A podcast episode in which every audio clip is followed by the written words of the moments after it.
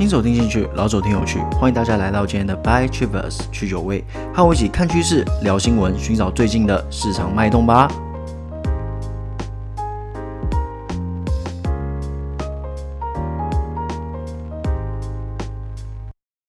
大家早上好啊！新的一天，新的心情，今天也是许多东西跟大家分享啊。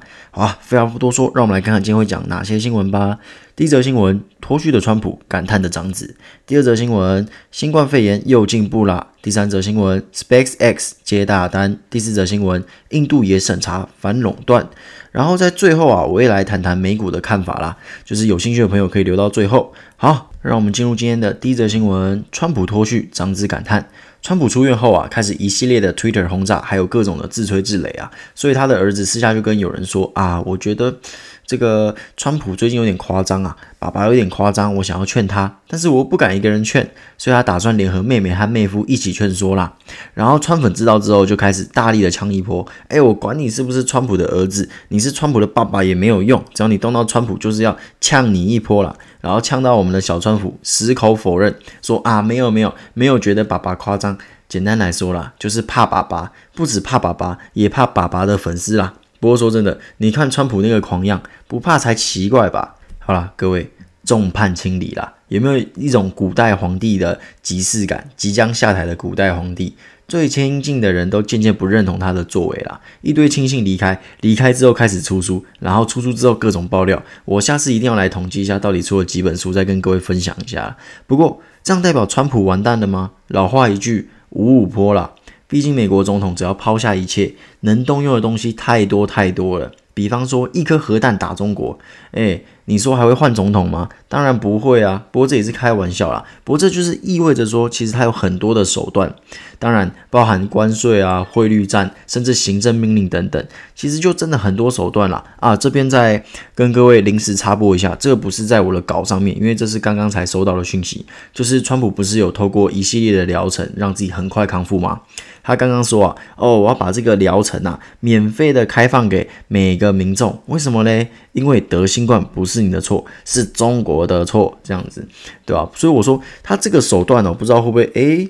造成一个拉抬的作用，毕竟现在有两个状况啦。第一个状况是这个药到底是因为你而有效，还是本来就有效嘞？那第二个状况是说这些药都没有通过这个 FDA 的认证啦，也就是说他们还是实验阶段的药，所以说能不能真的放出去，其实也是一个问号啦。不过就像我前面说的，太多手段的啦，行政命令签下去，你不放也得放啦。更何况 FDA 也是川普的人啊，对不对？好啦，那我们拉回来继续讲。撇开刚刚的临时插播啦，现在的状况不可否认的，天平还是倒向拜登。再加上拜登的弱项，辩论基本上应该是可以避掉啦。虽然川普明确表示说我要参加，不管怎么样我都要参加，我要呛爆拜登。当然这是我后面加的 OS 啦。不过现在新冠肺炎又被爆出由空气传播的可能性，这个我等一下要跟各位报告一下相关的事情，就是第二则新闻嘛。所以说你说拜登把他推掉，那是完全合理的理由啦，对不对？再加上有看辩论的人都知道啊，有听我讲解的人都知知道了。川普整个就是想要把拜登的失智给逼出来嘛，哦，一直插嘴，我就知道插到你变失智这样子，对不对？想要把拜登的弱项给展现出来，但是拜登在第一局是没有啦，那很难保说接下来会不会有发生这样的事情。好，进入今天的第二则新闻，也是一个我觉得今天最重要的新闻啦。美国的 CDC 证实啊，特殊条件下，新冠肺炎是可以透过空气传播的。这边跟大家科普一下哦，空气传播跟飞沫传播是不一样的东西哦。飞沫传播是说，在一点八公尺内靠近感染者是越可能产生传播的。那传播到一点八公尺外，并且能在空气中悬浮数小时的，这叫做空气传播。那当然。呃，CDC 也有给一个但书了啊，CDC 就是美国的疾病管制与预防中心啦，它有给一个但书，就是特殊状况嘛。那这个特殊状况是什么嘞？就是你是与感染者同时处在密闭空间，或是短暂的暴露在感染者刚离开的密闭空间。其实也是没有那么容易啦，不过不好说嘛，因为这也是一个新的发现啊。也就是说，现在的新冠肺炎可能是诶又突变了，或是又变得更猛了啦，这其实不好说了。那讲这个其实是希望大家不要轻视疫情，毕竟台湾的防疫真的是做得太好了，也因为太好了，所以大家对防疫多少一定会有松懈。这不是说啊要怪大家哦，你们怎么那么松懈，这么懒散？其实完全不是啦，就是没有办法嘛，人之常情啊。你在舒适圈待久了，一定会松懈的嘛。就拿我为比方啊，我当初回到国外的时候，我也是常常在出门的那一刻哦，真的是那一刻才想起要戴口罩，因为你在台湾怎么可能会想着一直戴口罩啊？我刚回去的时候，哎，回去避难一下的时候是有。记得要戴口罩了，但是后来因为台湾真的是处理得太完美了，所以说哦，我后来都不戴口罩就出门了啊，我是防疫漏洞，诶，也可以这么说啦。不过我上捷运啊，上公车也是会戴口罩啦，就是说在空旷的地方不会戴，但是你现在在国外，你在空旷的地方也要戴，有些国家甚至是。强制的啦，不管你在多空旷，你都要戴。所以说，各位真的是还要多一点戒备心啦，居安思危啊，凛冬将至啦。除了多穿点衣服之外，也切记要好好的防疫。好，进入今天的第三则新闻：SpaceX 或五角大厦合约，为其打造飞弹追踪卫星。好啦，各位内文不重要，我来告诉大家，这则新闻就是要跟大家聊聊 SpaceX 真正的价值在哪里。我之前谈过 SpaceX，在我星链计划那一集啦，不过那集主要是着重在星链计划本身，而不是 SpaceX 这家公司。那我现在就来跟大家来聊聊这家公司真正的价值啦。马斯克三宝：特斯拉、SpaceX、Neuralink。诶，各位有没有发现？有仔细听的就发现。我这是从现实到理想做出来的排列啦。那特斯拉我就不再赘述了啦，毕竟你去分析师抓一把，你抓一百个人，有九十九个都分析过特斯拉，剩下那个是还没有上节目啦。也就是说，它已经被分析到烂的啦。总而言之，它就是一个好股票。加上现在各国对环境的重视，还有能源车的蓝海，真的不用我再赘述了啦。能源车的前景，我之前也有诶稍微带过，所以如果有兴趣，也可以听前面的集数。那想听这个分析的。好啦，如果我有机会，我再跟大家诶讨论一下啦。毕竟大家可能没有听过我的看法嘛。毕竟每个分析师都有自己的看法，我也不不会吝啬说提出我的看法啦。就是就特斯拉这一块，那有机会我们再说嘛。毕竟今天的主角不是他。来，让我们来看看未来的明日之星 SpaceX。为什么说是明日之星？诶，诶，这个词用得很重诶，不是每个人都能撑得起明日之星这四个字诶。好，那我们来看看 SpaceX 的三宝。马斯克有三宝，SpaceX 也有三宝嘛？哪三宝？喷火箭、星链、太空旅游。来，我们一个一个说啦。第一个，喷火箭。大家要知道哦，全球只有十一个国家，民营的话只有八间公司有能力发射火箭，够不够厉害？够不够猛？这个技术壁垒够高了吧？不用我再说了吧？好，那喷火箭有没有赚头？诶，你技术壁垒高没有用啊，你要有赚头嘛？答案是有的。而且赚很大，根据我查到的资料啊，毛利率高达七十趴哦，诶，七十趴是非常恐怖的。台湾很多间公司的毛利率只有什么五趴六趴，哪一年突然变到十趴，哇，普天同庆，股价狂涨啊！那你说啊，会不会没有客源？毛利率高有什么用？你就一天做一单，你高有什么用？谁一天到晚会发射火箭啊？有啊，各位，当然有啊，这个客源多着嘞。NASA 在二零一一年后啊，将这个送人的业务外包啊。就是说，NASA 不会再做那些火箭会载人的那些载人业务都外包了。除此之外啊，也和 SpaceX 签署商业货物的运输服务了。不然太空站的太空人喝什么？喝空气吗？吃陨石吗？当然是不可能的啊，还是跟我们一样吃饭喝水嘛。那除了 NASA 之外，还有吗？这当然是有的啊，各国的一些卫星啊，或是一些大公司要发射私人卫星，也会委托 SpaceX 啦。比方说，台湾二零一六年发射的福卫五号，就是那个当时占据各大版面的福卫五号，我们就是请 SpaceX 帮忙的啦。除此之外啊，SpaceX 有一个特点，就是发射成本非常低。有多低？我拿一个数字来说吧。之前美国军事发射啊，基本上是交给联合发射联盟，但是呢，在二零一四年，联合发射联盟的发射成本是四亿美金。来，各位猜猜看，我们马斯克大哥的成本是多少？六千五百万美金。你说联合发射怎么玩啊？玩不动嘛。所以说现在美国的军事发射大单啊，基本上也是被 SpaceX 吃得死死的。这么便宜，当然是给你啊，反正都是美国的公司嘛，对不对？那你说啊，其他地方诶，那些商业的东西嘞？那各位在 SpaceX 诞生之前啊，商用市场主要是被阿利亚纳空间独大了。阿利亚娜空间是什么嘞？它是一个由十个欧盟国家出资组成的太空公司啦，算是带有欧盟色彩的公司吧。但是呢，在二零一八年的数据啊，SpaceX 的营收啊，占八家公司加总的四分之一，够有竞争力了吧？再来第二宝星链。这我之前说过了，这边就不做赘述，要不然你又说啊，你都讲一样的，你唠唠叨叨的，对不对？讲来讲去就一样的东西，没有新意，所以我这边就不说了啦，也不要占版面嘛，不要让大家哦听得很痛苦，听得很累啊，一样的东西一直听。总之啊，年底如果营运的话，那会非常有戏啦。之前也说过，年底很有可能营运。那再跟各位分享一下我最近听到的东西，就是我朋友好像有抽到试营运的名额，到时候跟他干一个 SIM 卡来玩玩看啦，到时候来跟各位分享一下，诶，通讯品质如何？好，再来是第三宝啦。这第三宝就是太空旅游啦。听起来是不是很遥远啊？告诉各位，一点也不啊。SpaceX 今年在二月宣布和 Space Adventure 这家公司合作，一起来搞太空旅游。那 Space Adventure 是谁嘞？哇，竟然可以跟 SpaceX 合作，诶，那一定是非富即贵啦。那他们当然有他们的战机啦，他们已经送过七位富豪上太空站了哦，算是太空旅游的先驱吧。当然，公司的规模一定是比不上 SpaceX 的啦。也就是说，一个出技术，一个出经验，算是非常完美的组合。那各位可能会好奇啊，诶，那还有其他公司要抢攻这一块吗？目前看来是有啦，当然是有的啦。那目前的第二名应该是维珍银河啦，它的创办人也是狂人一枚啦。之后有机会再跟各位介绍，这边就不多做赘述啦。那维珍银河目前是打算在二零二一年，也就是明年送创办人上去。那今年十月还是十一月的时候，好像会做一个试飞。不过维珍银河在二零一五年的时候发生过坠机的惨剧啦，所以说诶还有待观察。再来就是 Amazon 的创办人旗下的 Blue Origin 蓝色起源，不过它是在一九年的时候完成试飞，目前是说还要收集更多的数据啦，所以说什么时候开始营运嘞，也不得而知啦。那还有另外一个就是波音公司旗下的 Starliner 好像也想抢这一块，不过最近连飞机都做不好的公司。目前也不是被大家看好了。那太空旅游有没有搞头？当然有搞头啊！没有搞头干嘛跟各位说那是第三宝嘞？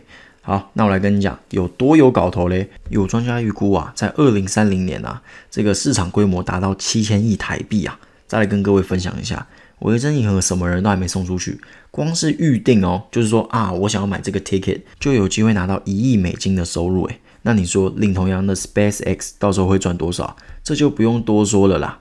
好啦，分析这么多，是不是现在心痒痒的，想赶快创一个美股账号，all in 身家到 SpaceX 嘞？很抱歉啊，各位，你办不到啦。不是说你买不起啦，我不会看不起任何人呐，对不对？是说根本没有上市，你要怎么买？有钱也买不到啊。马斯克本人是说啊，未来几年会用星链计划来上市，也就是说到时候可能会是像中华电信那种电信公司啦。但是各位不要灰心，台湾的供应链，各位真的可以好好考虑啦。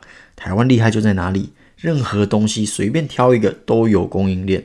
分析这么多了，怎么看？上次也分享过了，就在新链计划那一集。那有兴趣的朋友可以去新链计划那一集听听看啦。这边就不做多说了啦，毕竟接下来还有很多东西要跟大家讨论。好，进入今天的第三则新闻。又一反竞争指控，Google 恐面临印度反垄断调查啊。印度竞争委员会啊，持续调查有关 Google 的反垄断的行为啊，调查 Google 是否为了巩固市场地位，为其他使用或是开发 Android 修正版本作业系统的智慧电视供应商设下阻碍。其实这算是这几天炒蛮热的美国反托斯审查的国际版啦。啊那有些人可能不知道什么是反托斯法啦。用台湾的法律来说，就是公平交易法；那用中国的说法，就是反垄断法；那俄国的说法也是反垄断法啦。这听起来是不是就比较白话了？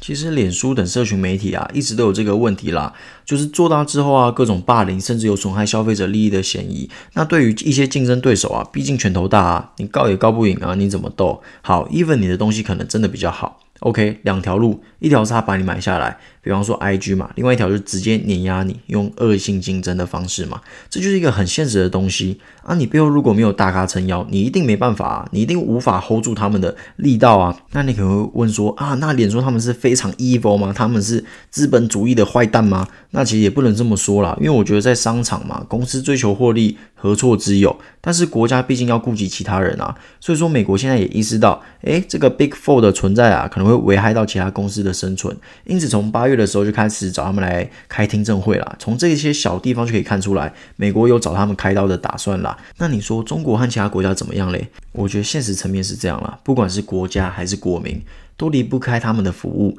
所以你说会不会造成什么很实体的 impact？我觉得几率不大啦。总之分享给大家，就当多一点国际观吧。你说会影响到什么嘞？我觉得应该，嗯，短期可能会有点震荡啦。你说长期会不会影响到台股？我觉得有点难啦。好啦，那接下来进入最后的部分了，我们来分享一下，哎，我的持股怎么了嘞？那在这部分，我想要先谈谈美股啦，哎，有没有？今天美股大涨五百点啊，道琼涨五百，纳斯达克涨多少嘞？我来看看有没有，就是没有瑞过，就是这么 real 的节目。OK，好，我看到了，涨两百一十点啦，有没有？整个大涨，为什么会大涨嘞？很简单，川普改变心意了嘛。哎，赶快通过好不好？我们赶快通过，我们不要再拖泥带水了。尤其是这个航空业啊，拿出来过好不好？拿出来过。这其实昨天就跟大家分享过了嘛。之前民主党跟共和党最有可能通过的纾困是谁？就是航空业的纾困。果不其然嘛，川普立刻点名啊。那为什么川普会有一百八十度的改变呢？我这边的推敲是这样啦，就是他可能不希望用民主党的名义过，他希望用共和党的名义过啦。也就是说，哎。本来你们民主党提出来的东西，我要 reject 掉，我要你们过共和党提出来的东西。所以说，诶，到最后会不会过嘞？我觉得还是不好说啦，因为毕竟你觉得民主党是傻瓜嘛？哦，你说过就过哦，啊，我的东西你不要，那就过你的东西，那票给谁？给你吗？怎么可能？我们也是要选举的好不好？所以我们就可以诶再多观察啦。我这边还是依旧维持我最初最初的看法，不会过啦。苏坤安在选前应该是没戏啦。就可能就是话题炒作啦，让股市爽一爽这样子，就一下爽一下跌，一下爽一下跌啦。不过看他们今天的涨幅，LADR 也涨蛮多的，所以明天诶台股有机会来涨一波，可能喷个嗯一两百点应该都是没问题的啦。那诶跟各位分享一个笑话，我今天在论坛看到的啦，就是有一个也不知道是不是川普说的啦，应该是梗图啦，应该是一个迷因啦，就是一张照片，然后上面是川普，然后川普就说：“哦，医生跟我说啊，从来没有一个人可以这么轻松的解决新冠肺炎呐、啊，对不对？太 amazing 了。”于是啊，他们就对我做一个检测，发现啊，我体内的不是 DNA 哦，我是 USA，有没有？还蛮智障的，对不对？哇，如果真的是他讲的，我冲着他这句话，我可能就投他了，你知道吗？我觉得政坛就是需要多一点笑料嘛，不要那么的，对不对？那么的严肃，没有必要嘛。好，接下来进入我的持股怎么了嘞？好啦，那整体来看是都涨哇，很令我意外啊，全部都涨。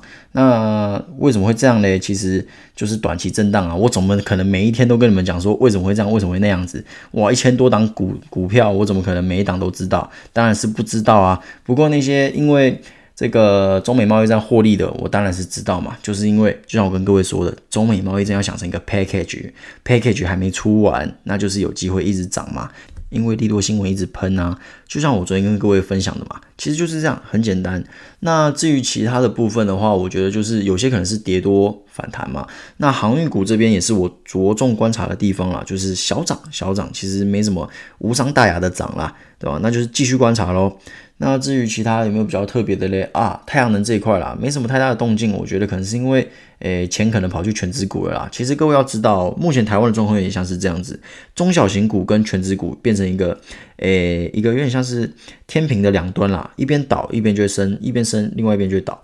所以说，如果今天全职股大涨，也就是说明天很有可能会出现这样的状况，就是说全职股大涨，因为钱都跑去全职股了嘛，那我们这些中小型股可能就会相对的会往下跌。那相反的，当全职股大跌，那中小型股可能就相对的抗涨。